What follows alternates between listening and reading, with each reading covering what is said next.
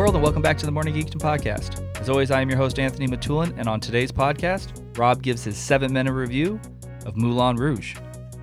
Bobby, What's going on? all right, I know you love this movie. I do. I don't know if seven minutes is going to be enough, but I'm going to make it work. It's got to be. Got it. Moulin I'm. Rouge. Moulin Rouge is what? Moulin Rouge is an A plus. It is great. It's not even good. It is great. It is the highest grade I can give. Moulin Rouge is an A plus, the highest grade you can give. The floor is yours. Make right. your case. So, coming from the perspective, so I'm going to take everything out of it. I'm going to take out the fact that like it's my wedding song and there's like all this emotional connection. I'm even going to take the music out of it. I'm going to go into a filmmaker's perspective. As a filmmaker watching this movie, there's so many great things that's happening with it between what the editing, the energy, the acting, uh, the set design, the costume design, everything in it is so unique. Someone gave me the best comparison to what this movie is like.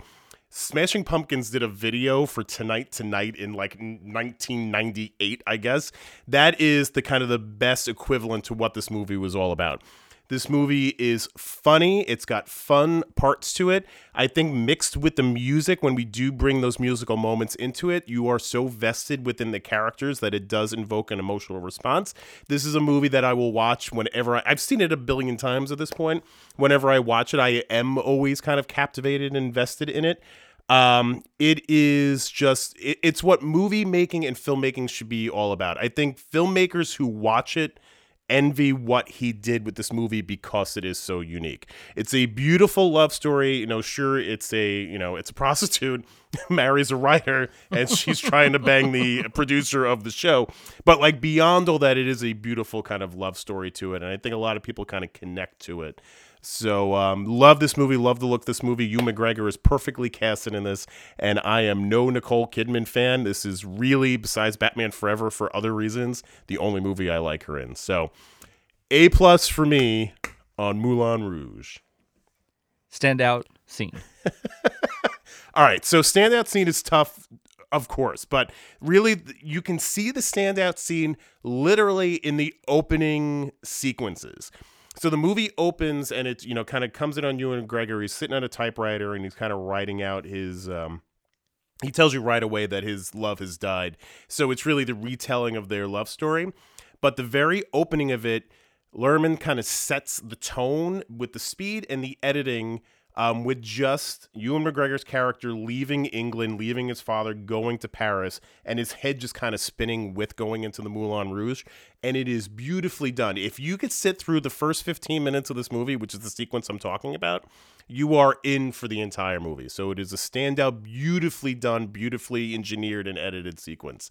If you need a second sequence just for a goof, there's a scene in the middle of the movie that they pitch this show that they want to do called Spectacular Spectacular when uh, Ewan McGregor is caught almost banging Nicole Kidman. It's a great kind of fun musical sequence, but it's also very well done. Who on the podcast would you recommend Moulin Rouge to? Oh, it's Tyler. Of course it's Tyler. And I, I think Tyler is- must have seen it a hundred times. But, you know, there are certain movies that if we're going to talk as the group that him and I seem to be very much on the same page on. And then this is definitely, you know, him and I are definitely on the same page. Between the music and the heart of it, me and Tyler are in. All right. Rapid fire. You ready? I'm so ready. Is this Ewan McGregor's best movie? This is unfortunately not Ewan McGregor's best movie. I think Ewan McGregor's best movie is Big Fish. This comes in a very close second, though. So no. No. Does this movie still hold up in 2020? Absolutely, it is not dated. I mean, it is a it's it's kind of like a, a not a historical movie. What the hell do they call it? A period piece. So mm-hmm. in that sense, um, I don't think that kind of the weird, crazy, dizzying editing is something that has gone out of style or something that's kind of being taken advantage of or done over and over again. So yes, this is aged very well. Can Ewan McGregor and Nicole Kidman actually sing? They can. He sings great. So does she. Like he even started like recording a couple of singles after this. But they they have beautiful voices, one hundred percent. Do you only like this movie because it was in your wedding?